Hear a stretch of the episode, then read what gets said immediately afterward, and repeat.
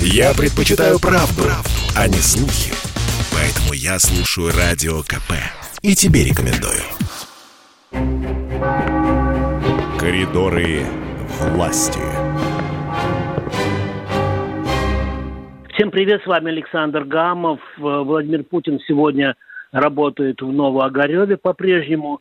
И э, во второй половине дня, ближе к вечеру, начнется обсуждение с федеральными министрами и руководителями ряда регионов, а также с руководителями, с главными крупных компаний и госкорпораций. Вопроса о перспективах развития энергетики.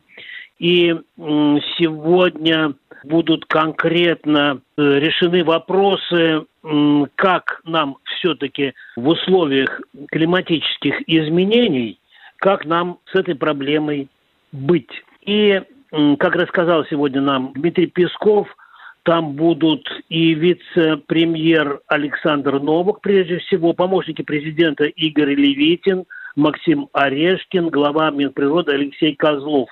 Вот все они будут участвовать в таком очень важном событии. И, кроме того, президента на сегодняшний день до самого вечера запланировано несколько рабочих встреч не публичного характера, но иногда нам становится известным, с кем, о чем говорит президент, и мы обязательно э, вам, друзья, все сообщим. Теперь я хотел бы отправить своих радиослушателей к вопросу дня, который мы выпустили сегодня в «Комсомольской правде». Прежде всего, э, это московский выпуск и сайт kp.ru, и некоторые фрагменты прозвучали на радио «Комсомольская правда». Это события ну, не только вчерашнего дня, но, наверное, и всей этой десятидневки, и, может быть, даже будущих лет, я имею в виду полет нашей киногруппы на орбиту. Сначала давайте послушаем, что думает по этому поводу академик РАН, Российской Академии Наук, Геннадий Онищенко,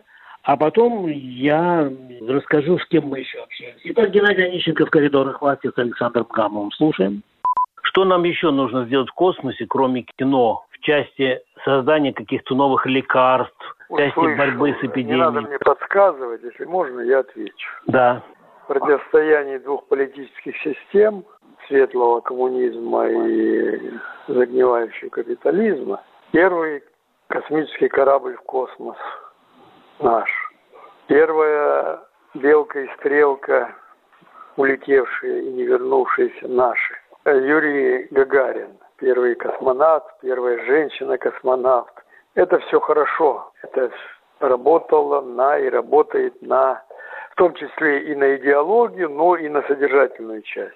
Вот то, что сегодня произошло, ну, сказать, что это кино, одна артистка и один режиссер. Это эпизод в каком-то фильме. Поэтому прежде всего меня это настораживает с другой стороны, что значит нам нечего в космосе делать, у нас нет внятных программ там. Да, я понимаю, что Роскосмос не остался в накладе. Э, частный первый канал заплатил полностью. Вот. В какой-то мере это вариация вот на те туристические полеты, которые были, помните, американские там миллиардеры летали, по 20 миллионов платили за место. А тут целый космический корабль. Переиграем Голливуд?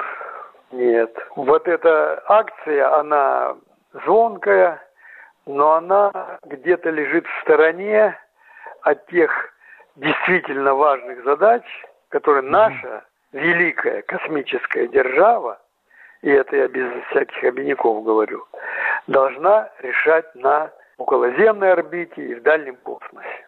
Вчера еще прозвучали, и сегодня, я надеюсь, тоже они будут звучать, мнения таких очень известных экспертов, ну, прежде всего, героев нашей газеты. Это Артур Челигаров, знаменитый полярник, когда мы, мы у него спросили, что нам еще сделать в космосе, кроме кино, он сказал, можно я скажу, что наоборот, не надо делать на околоземной орбите.